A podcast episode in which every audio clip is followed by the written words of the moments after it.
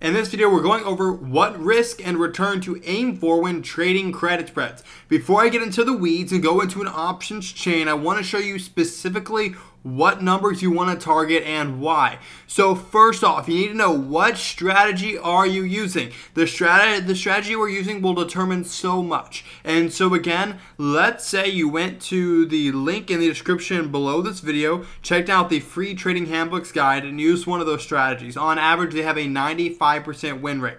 Okay, cool. So for the sake of this video, we're going to use a 95% win rate as our ideal approach. So again, this is all based on the strategy that you're using. And again, I'll even show you at the end of the video how to determine, determine your strategy based on these numbers as well.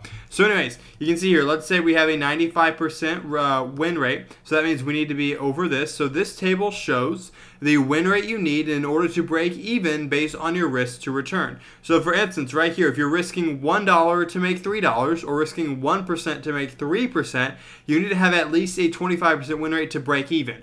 Anything above that means you're going to win money long long term. Now, credit spreads have the inverse relationship because by default they're naturally higher, uh, a, a, a higher win rate. So again, if you're risking five dollars to make one dollar, then what's going to happen is you need an 83% win rate to break even. So you can you you win a lot more. Or again, if you win if you win a lot more, then you can change that risk to reward. Now again, if I'm trading with a 95% win rate, I want anything below this number. Anything below a risk of 10 and a reward of 1. Anything below this will yield a super positive long term return, right? Anything above um, or 50 above, I, I would be losing money because I have a 95% win rate.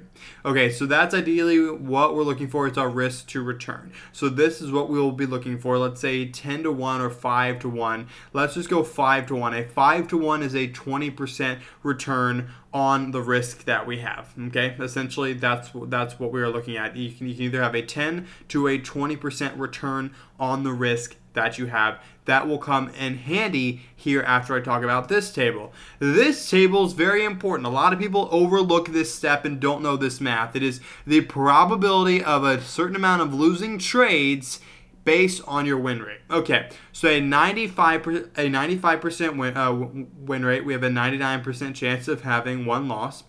We have a 22% chance of having two losers in a row. We have a 1% chance of having three lo- losers in, a row. And anything more than that, it's very, very, or almost 0% likely that we'll have any more than three losers in a row. And so, again, this is statistically how it plays out. You can have more than this in real life trading, but statistically, you should expect no more than two to three losers in a row with this. What does this mean? Well, it helps you understand and define your risk, right? If you're risking $2,000 per trade, can you handle four losses in a row? Well, $2,000 per trade, four losses. Can you handle an $8,000 loss before you start making money again? That is the question here. And so, again, when you put this into perspective, maybe you can't handle an, an, an overall $8,000 loss. You should change what your max loss should be. So, for instance, let's say you're comfortable with a uh, with a four thousand dollar max loss, and you can have up to four losses in a row. Then that means you would want to risk no more than one thousand dollars for each trade. Okay, cool. Now let's take all these numbers we just discussed and show you how it actually applies. Okay, cool. Remember here, we're looking to have a 10% um, of the risk or 20% of the risk for our return. Let's take a look at, out, at what that looks like. So for instance, let's go out about 18 days. Let's come here to put on a put credit spread because in general, the market looks like it's moving higher. So I think it's just going to, to continue to move higher. Um, so again, I'm going to go here. Let's say we're going to sell uh, this one and buy this one. Okay, let's look. Right here, a limit price of 7 cents, credit of 7 cents. Okay, how much money am I putting up for these 7 cents? Well, again, you can see here my options order default to 10 each. Let's go and default to 1 just for easy math. Okay, so I have a chance to make $7 with a risk of 93. Okay, cool. So let's simply do that math. Like I said, we need between 10 to 20%. 20% being greater than 10% for the overall return.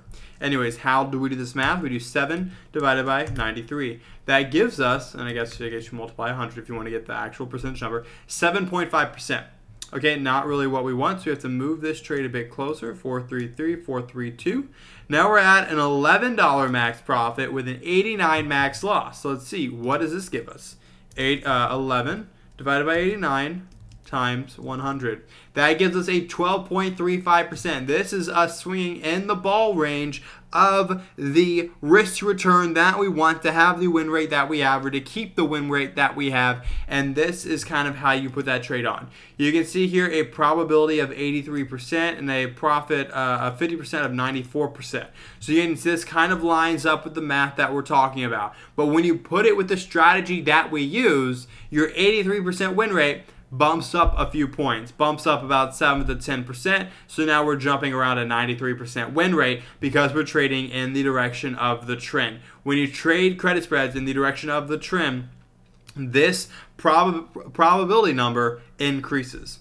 Anyway, so this is what you would know, what you would want to pick. This would be the strike prices for the put credit spread in order to have that type of risk to reward setup, which would give you the long term win rate.